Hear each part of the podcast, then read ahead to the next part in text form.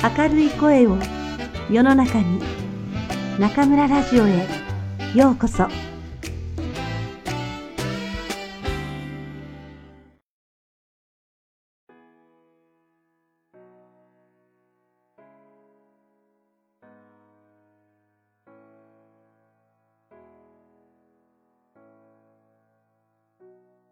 皆さんこんばんは。今夜も中村ラジオへようこそ。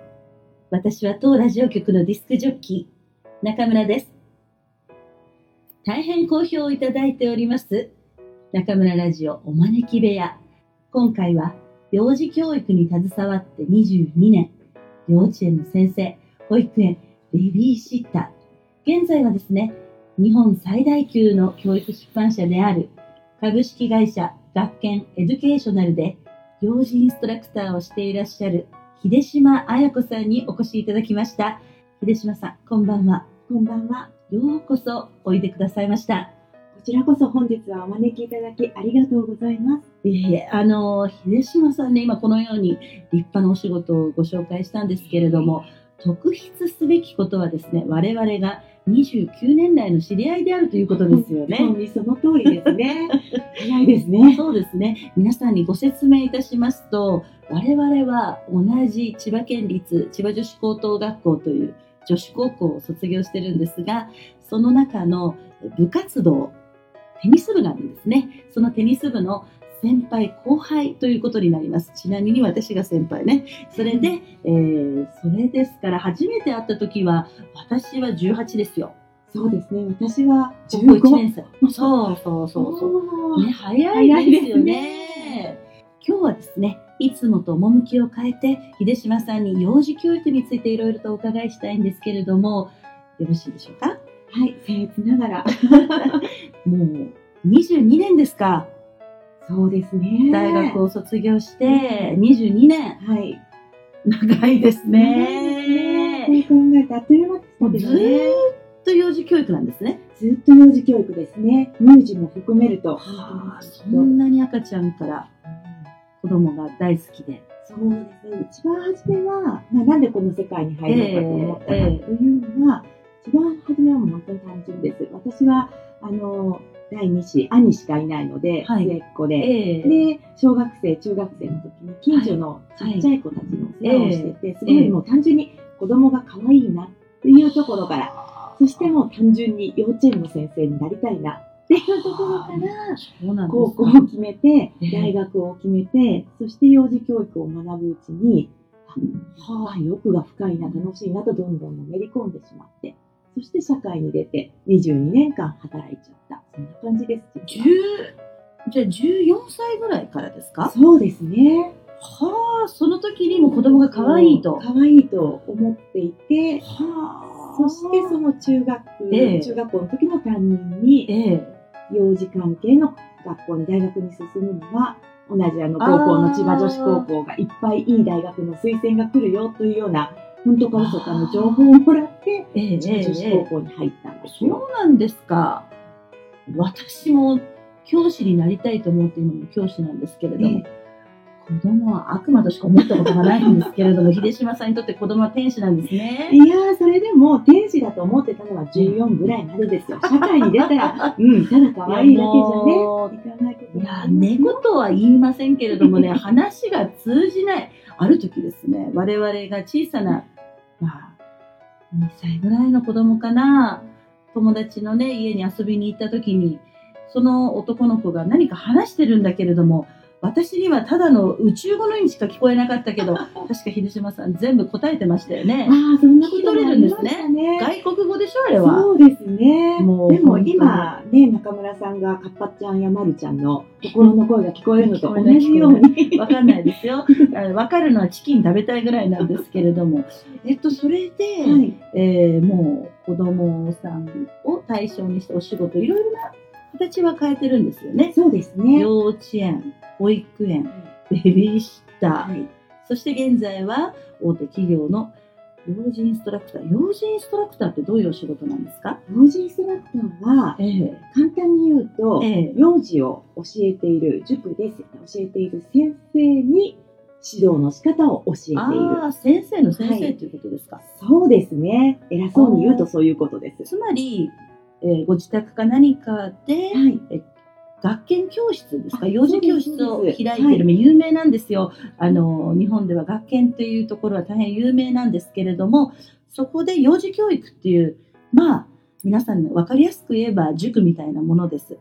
そこに、えーまあ、先生がいらっしゃるわけなんですけれども、まあその先生たちがまず先生になる前に、いろいろな研修を受けるわけですね。そうですね。先生になる前にもそうですね。なったなった後も。ですね。はあ少し補足をしますと、ええ学研教室は、えはい。ー幼稚園の子、はい年少さんでははいですね、年少さんからええ小学生、中学校3年生までは教えられる塾なんですね。小学生も中学生も教えられるんですか？はい、そうなんです。ずっと通うことができる個別学習塾、個別学習塾といえば、まあ、以前の私の前職がそうです、そうです。個別学習塾でしてね。働いていただいたこともありましたよありましたね。ね。えーそうなんですよ私が働いている、えー個別教室で私その時教室の管理者だったんですけれどもそこで塾の講師として力を貸していただいたこともあるんですよ。教えるの本当上手でね。本当は幼児教育じゃなくてね、えーまあこういう受験教育うんスカウトしたんですけどね。はい、えーそうなんですか。じゃあ今ね中国の人もよく知ってるんですけれども、ええ日本は少子化なんですよ、はい。どうですか、ね現場にいらっしゃって少子化はい。感じます、は。だって22年間ですからね。感じますね。どうです？はい。私が22年前、幼児教育の世界に入った段階からも、まあすでに少子化は始まっているんですけれども、ただやはり日本での子育てはいろいろとハードルが高くて難しい部分があって、少子化も否めないかなっていうのはよく思いますね。そうすると、うん。まあ、あの、お母さんたち、はい。日本のお母さんたち、いつも接してらっしゃると思うんですけれども、母さんの悩みっていうのは万国共通だとは思うんですけれどもね、はいやはり日本ならではのお母さんの悩みっていうとどうでしょうか？やはり日本の子育ては、基本的にもお母さんが頑張りすぎ頑張りすぎ。はい、そうです。まあ、頑張ることを強いられるような文化っていうのもありそうですか。ますね。協力を得られない、もしくは自分で得ようとしないということですか？得られない部分も得ようとしないというよりも、ええ得られない部分ね。そうですか。はい、社会復帰したくても、保育園が足りないとか、保育士さんが足りないといったような環境上のこう支援が足りなかったり、あとはもう教育費も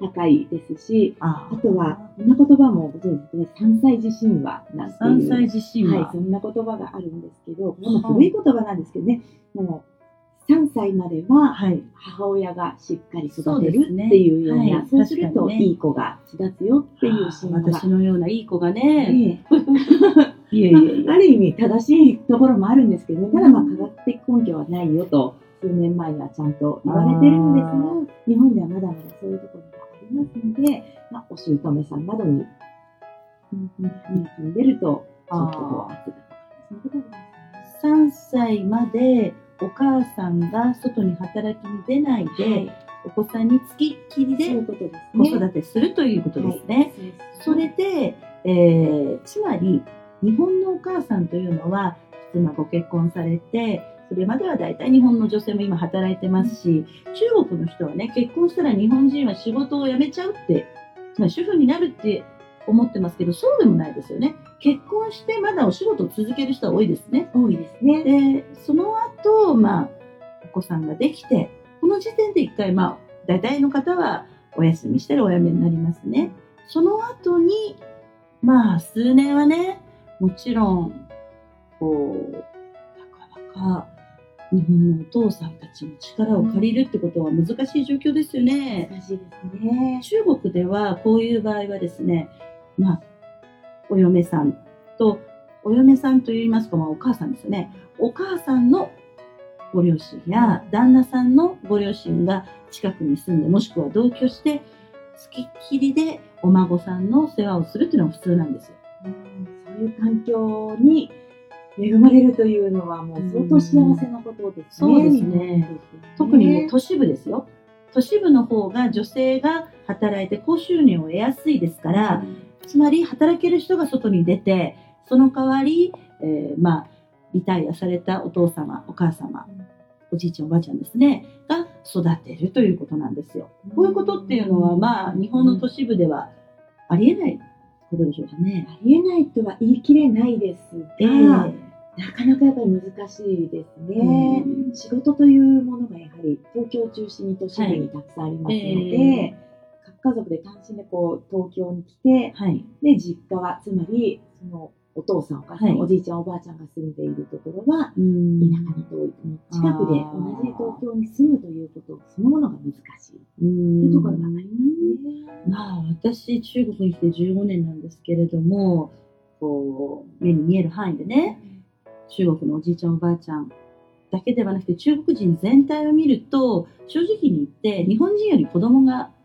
きかなと。子供に対して寛容だし、えー例えば電車の中で子供が大きな声で騒いでもまあ微笑ましく見てるなーなんてもし日本だったら大変ですね。おじさんがうるさいんだよぐらい言いかねないような状況でもね、えー結構まあ地域の子育てに寛容な部分があるんだけれども、やはりですね、この間、日本に、まあ、久しぶりに帰ってですね、えーテレビを見たら、孫ブルーっていう言葉があるわけですよ。まあ、ちょうどね、つい最近お盆でしたけれども、お盆でね、帰省されて、えーお孫さんが来てくれて、孫は来てくれて嬉しい、帰って嬉しいって書いてあって、うん。えーってなかなか中国ではね、そういう言葉は聞けない、もう孫ラブのおじい様おばあ様が多いですから。え、えええええ。こういうのはどうですか？そうですね。でもそれはうんおっしゃる通りです。もう身近でもその話はえたえ聞きますし、はい。先ほどあの中村さんが私はもう子供なんて言葉も通じないし、うんもう可愛いと思えないって話がありましたけれども、同じようにおじいちゃんおばあちゃんもそうですね。四六時中一緒になっても大変なのと、あとは晩婚化っていうのも絡んでると思いますね。そうでしょうえーね晩。婚化ということは当然お孫ちゃんができた時にはおじいちゃんおばあちゃんも相当なお年になる70をと過ぎてるってことですよね。ね。単純にやはり体力を使いますので、うんもうもう1週間経って帰ってくれたら、ほっとしたっていうのはあると思います。あーまあ中国のおばやさん、おじいちゃんが聞いたら、えーって思うでしょうけどね、可愛くないの？可愛いは可愛いんですけれども、今の日本のおじい様、おばあ様たちは、ご自分の趣味、ご自分の世界がちゃんとある方が多いですよね。そうですね。うん私の両親も、なんだか習い事だ、なんだかんだってやってますからね。えーでまあ、どうですか？そうすると、まず日本のお母さんたちは、はい。なかなか、えー教育を得られない、孤軍奮闘してるってことですか？そうですね。行政はどうでしょうか？そうですね。行政の手当もまだまだだと遅れてると思いますね。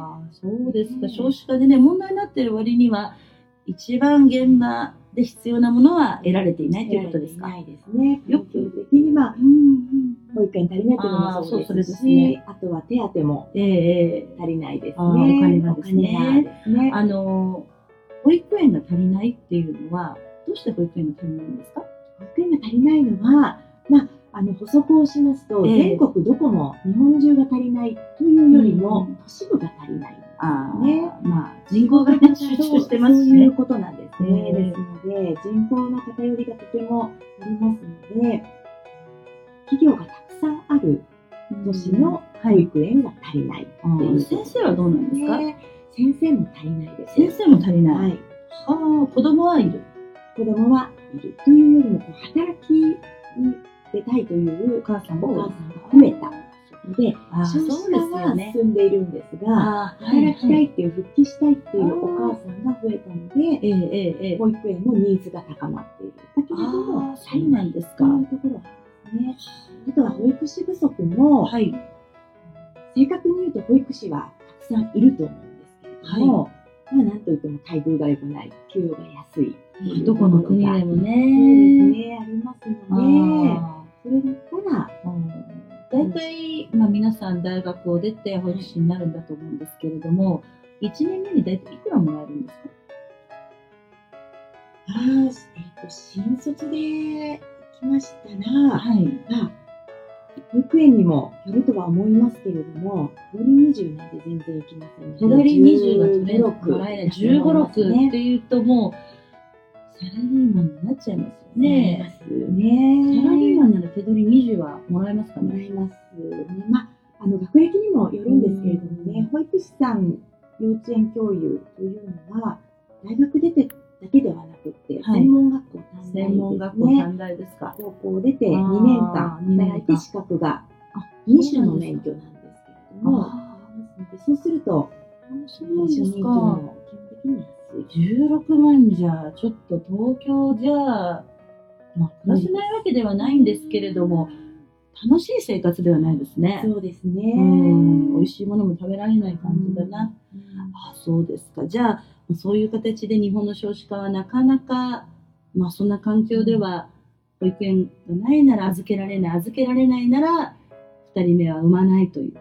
そうですね。埋めないというところ埋めないもありますかね。そんなこと言って私は一人も産んでないんで申し訳ないんですけれども。あわかりました。あとはじゃあしょ、日本のお母さんの悩みっていうと、はい。協力を得られない他に何かありますか？は、あの、社会復帰をしたい、職場に戻りたいけれども、これだからもしかしたら中国に比べてだいぶ遅れているところと思うんですが、まあさっきも言ったように結婚しました。はい。で、仕事はしばらく続けます。ええええそしてその次は子供を産むっていう家族計画があると思うんですが、その段でキャリアを取るか子供を取るかっていようね。不毛な選択をしなくてはいけないと。で、まあ、子供も欲しいからと、一応ですね、うん産休、産後休暇、産前産後休暇、はい育児休暇はい取れるんですが、その後戻ってきても、もうキャリアは、うん場所はないわけですね。法律は結構、法律としては結構整ってきてるんですよね整ってきま。したうね。ん私が働き始めた22年前なのに比べたらももう、うだいね、ぶ女性は働けるようにもなってそれにいます。取りにくい、一応取りにくいってことはないんですよね。取りです。取りたいといえば会社は取らせなければいけないんですよね。そうしなければまたいろいろとね、うん問題が出るんでしょうけれども、でも実際じゃあ取っていいですよ。でもその後のことはやはりね、同じにはならないねってことですね。まあそ、そんなこと言って私もやはり結婚と仕事と考えたことないんですけれども、でもまあ、まあ仕事をしたいな。だからまあ結婚なんて頭から考えてなかったわけですよね。そういうことですうね。んわかりました、わかりました。はあ、今ですね、少子化や保育所不足、あとは働いてもなかなかキャリアに戻れないということでしょうか。そのお話を聞いたんですけれども、まあ、中国のお母さんからすると聞きたいなって思うのは、英才教育について、つまり早い時期からの教育ですよね。それについて、ちょっとご意見を伺いたいんですけれども、どうでしょうか？そうですね。結論から言うと、おおむね私は早期教育、英才教育は賛成です。反対ではないですね。成。賛成ですう。んただし、ええ偏りのある、はいあ。の、教育、押し付けの教育は反対ですね。学研教室でも、うんあの掲げてるんですが、はい学研教室では見える力と見えない力と両方を育てました。ょうと。まあ、見える力は、算数とかはい国語とか、はい。あるいは字が書けるとか、話が上手にできるとか、そういうお家の方でも、お母さんでも分かりや学すい力。力につながりやすいそうでものですね。はい。見えない力は、はい本。当に自制心とか自己肯定感とか、忍耐力とか、そういう最近は、非認知スキルとか、非認知能力とか、非そういう認知能力言葉を使いますけど、その辺の力をしっかり育てていくのが、うんその子の人生の成功にも必要。まあ、だから IQ 以外の数値化できない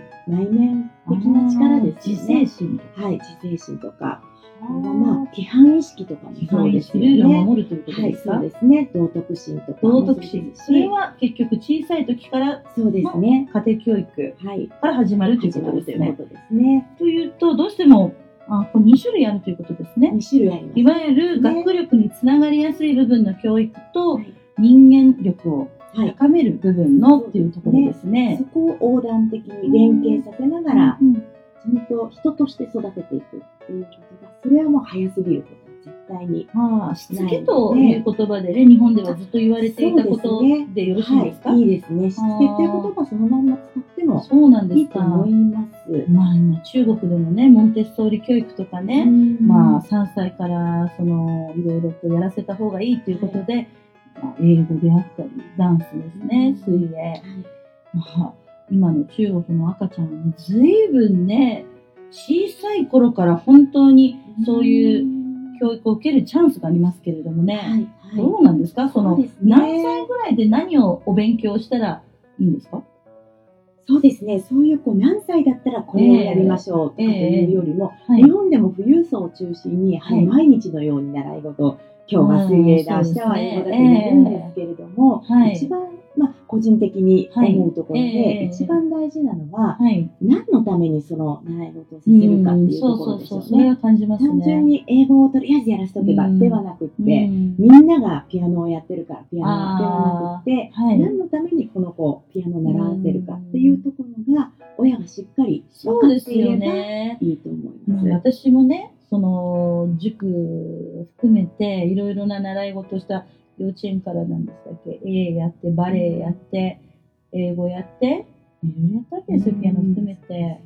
でも、なんて言うんでしょう、そういやそうやって自分が今、まあ、特に親の 年齢ではないんですけど、あの、こうですね、こう、自分たちがやらせたいものがね、うん。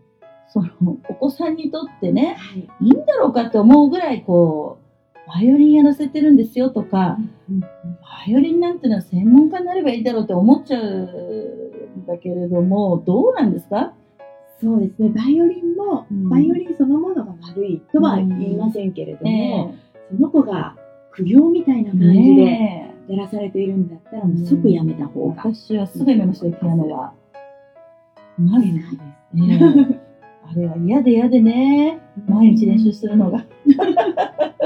そうなんですよね。そこが、幼児、幼児期、学校行く前のお子さんっていうのは、勉強ももちろんそうなんですけれども、目の前にあることをやるときに、ま学校に行ってしまったらテストでいい点を取りたいとか、はい一番になりたいとか、はい。そういう目標がありますが、はまずないですね、幼児期は。そうですよね。これが面白いか、面白くないか、楽しいかそうじゃないか、もうそれだけなので、幼児期は。ママに褒められるからっていうのはどうですか？そうですね。それも、あの、楽しい自分の中で気持ちが上がる動機づけの一つにはなりますけれども。私は英語の先生が外国人だったっていうのは非常に大きな動機づけでしたね。外国人って幼稚園の時。それがきっと面白く映ったんですよね。ねそれで今中国にいるの 全然見た目変わらないんですけれども。まあ、あの、私はね、今いろんなことで、こう、いろんな塾、習い事やってる子供がいますし、今申し上げたように私もやったんですけれども、いろんなものをやって全体的な、全面的な力を伸ばすという考え方は、それほど賛成できないですね。考え方は私も本当に同感です。ええただ、あの、親もはい。子供を見たときに、うん。この子は絶対バイオリニストっていうふうに一瞬で、ええあの決めるのは難しいと思うのでね。入り口としていろんなものを体験するのははい。悪くないと思うんですが、そこから子供の表情を見ながら楽しんでいってるのか、うん。面白がっていってるのか、そして負担にかあの感じているようなら、はい。もう、いっそのことバイオリンはやめるっていう、その勇気もやめる勇気バイオリン買っちゃったからさって。そうそうそう、なんて元取るまでは続けなさい、みみたななんか取れるわけがない。大体ね、こんなこと言ったらいけないんですけれども、バイオリンとかスポーツとかね、ほとんどね、親から受け継いだ遺伝子が大きいじゃないですか大。きいですね。ね、自分がバイオリンが弾けるタイプじゃなければ自分の子供もね、弾けないだろうっていうふうに私は思うんですけどね。そうですね。でもまあ自分の夢を乗せてしまうという親の気持ちもわからないでも親ではないですがね、思います私はが、親になれないというのはよくわかりますよ。でも幼児期は絶対に自己肯定感、これは育てなくてはいけないので、そうです何ね。でもいいんです、正直。何でも、何の習い事でもいいんですが、そこの中で自信をつけて、そうですね自分ができる、やれるっていうのを。ある程度ずっと続けていかないとね、そうですね。卓球愛ちゃんみたいに最後までオリンピック選手になるまでは、ちょっと、それはまあいろいろな別な世界かもしれないけれども、はいある程度人生の趣味になるなら、楽しみがなかったら無理ですよ無ね。理ですね。えそしてもう幼児期にしっかり自己肯定感をうん育てておけば、その先何にチャレンジしても、あーそうですねどんな課題にぶつかっても、できた。自分で自分を信じながら進めることができるので、私は頑張った。だからこれ、次も頑張れるだろう。っていうことですね。そうですね。今日は大変いいお話を伺いました。とんでもない。えちょっとちょっとちょっとこれでもう終わりですか？何今日はいきなり入ってきたの？せっかく中村先生の青春時代を知っている方がいらっしゃったのでぜひ。中村先生の青春時代のあたりの話も聞今かせていただきたいんですよ。大変有意義で美しいエンディングに私まとめたんですよ。先生の青春時代も同じく有意義だと思います。先生は若い頃どんな学生でしたか、そうですね。でも、まあ、いいお話からしますと、若い頃も。今と同じようにとても熱い先輩でしたね。で、もう後輩思いですし、はい。あの、私もさっきバッグ見せていただいたんですけれど、成功の反対は何もしないって、もうこれをもう10代、20代の頃から実践している、とてもいい先輩ですよ。じゃあ突然こうなったじゃなくて突然こうなったって、あの、突然変異じゃないんですから、昔から本当にもう今の先生そうですね。はい本当に。ちょっとどういうことが、あの、そんな人でしたっけ、私。そんな人でしたよ。ええまあ私テニス部の後輩だったんですけれども、そこからスタートですけれども、もう試合に出る前から諦めている、もうどうせ私は上手くならないんだから、みたいな後輩がいたら、何もやってないのに、はい手下激励しながら、その子をいや、もう、上手に育ててい古いったり話はもういいです、いいです。そういえば一緒に働いてた時代もあるんですけれども。ね、そこでも、例えば何か算数の問題とか解いて、読む前からわかんないみたいな子がいれば、努力もしないでっていうことで上手にやる気を引き出しながら、ままずはやってみないと成功はしないんだよ、はい。わかるようにならないんだよっていう、このイズムはもう今もそのまんまだと思いますあーそうですね。ね今はい。も、あーじゃあ先生は本当に昔から自分の思いを周りの人に伝えようとしてきたんですね。そうですね、おっしゃる通りですね。さすがですね。さすがですよいい話ですね。まあまあまあまあまあまあまあまあまあまあまあ、じゃあそれぐらいにして、他に何か面白い話ありますか？勘弁してくださいよ。こ。たくさんの人聞くんですからね。イメージっていうものがね。30年来の付き合いの中で、まあ、もう一つ変わらないことがある。これはもう、美味しいものが大好き。そうですね。あの絡んでるのかどうかわからないけれども、大抵食べたいなって思った時に食べたいものが食べられるっていう、これ特技ですかね。日本で塾の先生をしてた時代も、例えばスイカ食べたいな、スイカのエピソード朝からしてる日は、保護者の方が、はいこう、先生お世話になってますってスイカ持ってきちゃったりとか。そういえば昨日一緒に、ね。あそうですね。昨日も先生は何日前で、ウェイボーで人とメッセージ交換してる時に、ところてん食べたい。って書いてて、なんと昨日、あやさんと一緒に、あの、居酒屋で、うん。本当にところてんが目の前に出てきたんでなんですね。すよね。いわゆるお通しというやつで、あはい。の、アルコールを、お酒を頼むと、この簡単なおつまみ、サービスみたいな形で、こっちが注文していないんだけれども、はい。日本っていうのは、一番初めに一品出す習慣があるんですよね。それで私もそのお通しがところてんになったことは日本長いですけれども、ええ。一度もないです。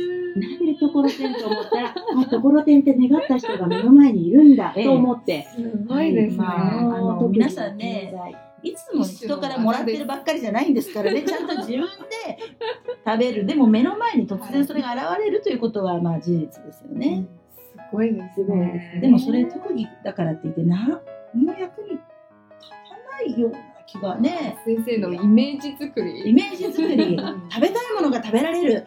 そして中村先生のこのバイタリティあふれる、これの原動力だと思いますよ。食べたいものが食べられる。ね私からね、食べるを取ったらですね、まあ、ただの脂肪の塊になっちゃうんですけれども そんなことない。もういい、もういい、くんくんもういいからいいからいいから、はいはいはい。はい。はい。えーではまあ、ね、仕切り直しということで、まあ、あの先ほどから申し上げてますけれども、私とあやさんっていうのはもう29年の付き合いということは、来年は30年。出会って30年ですね。はい。これは何かね、ね記念行事を行わないとね、世の中。ぜひ、ねえもう30周年ですどっか旅ね。行にでも行きましょうか。いいですね。うんぜひ行きましょう。どこに行きます？中国？私も旅行したいんですけれども。ね。えー、まあ、じゃあ、ちょっと今年の課題で、二人そうですね。考えててもらって。はい。でまあ、あとは、まあ、あやさんもね、これ、え今、私たちは人生のちょうど折り返し地点にいると思うんですけれども、これからどんな人生を歩んでいきたいと思ってます？そうですね。やはり、この今の仕事はやりがいもとてもありますし、え少し大きな話をしますと、まあ中国も日本も関係なく世界全体、はい。もうすべての子供たちによはい。り良い教育の機会を、そしてま幸せな人生を歩んでほしいというのがすごくありますので、あ。人を育てる仕事、はい。幼児期は特に人格形成で、うん。とても大事な時期ですので、はい。やっていきた。い。そのためには、まだまだ勉強が一応20年以上やりながらも足りないので、社会の変化に負けず頭がに、下がりますね。と共に歩みながら、これはまあ仕事の方で、はい。そして趣味もですね、まあ、一応様々野球観戦が好きだったりね、一応茶茶道というものも。すごいですよ。もう茶道何年続けてるんですか？茶道もですね、26の時からですので、19年、恐ろしいですね。こちらもまだまだだと精進したいなと。いや、すごいですね。仕事と趣味と両方連携させながら頑張れたらいいかなとす思っておごいりまな茶道、20年ですかす。そうですね。はあ、もう私なんてまあ食べるだけで47年ですけれども、はあ、皆さん茶道ですって。でも美味しいものも大好きですので、また一緒に美味しいもの食べましょ うね一緒によろしくお願いします。今日はどうもお忙しいところ来ていただきましてありがとうございました。こそ有意義な時間をありがとうございました。はい。えー秀島さんでしたけれども、どうでしょうか皆さんね、えー私以上にお話しするのが上手ですよね。えー秀島さんは、私が、まあ、尊敬する女性、うん、日本で本当に会いたいなって思うのは、家族以外で言うと本当に秀島さんになるんですけれども、えーなんいつ会っても何回会っても新しい気づきがもらえると言いますかね、えー過去をあまり振り返らない、前向きで仕事の話ができるっていうのがまず嬉しいですね。本当に、まあ、我々は、えー大きなくくりで言うと同じ場所にいるんですね。教育という中にいて、えー幼児期、まあ、中学3年生ぐらいまでが今、秀島さんの範囲であれば、私は、えー高校生、大学生、そして、えーネットでは大学を卒業した社会人の方、そういう方と、まあ、教育といいますか、皆さんにいろいろ日本のことを紹介したりしてるんですけれども、本当にね、えー人生で出会うべき人に、私は大変運がいい。会えて、本当に運が良かったと、うん、もう会うたびにですね、感動して。まあ、秀島さんがいるから、私は人間というものを信じられる。そして、えー秀島さんによく似てるなと思うのがくんくんなんですけれども、まあ、この二人に会えたことは私の人生の宝であり、私のこれからを広げてくれる大変重要なファクターであるなと思っています。皆さんにとってこのように心を許せる人はいらっしゃいますか？自分の全てを受け入れてもらえる人いらっしゃいますか？ああ、いるよっていう人。そうですね。それは大変幸せなことだし、えーいないんだけど大丈夫ですよ。今はその時期ではない。現れる時に現れます。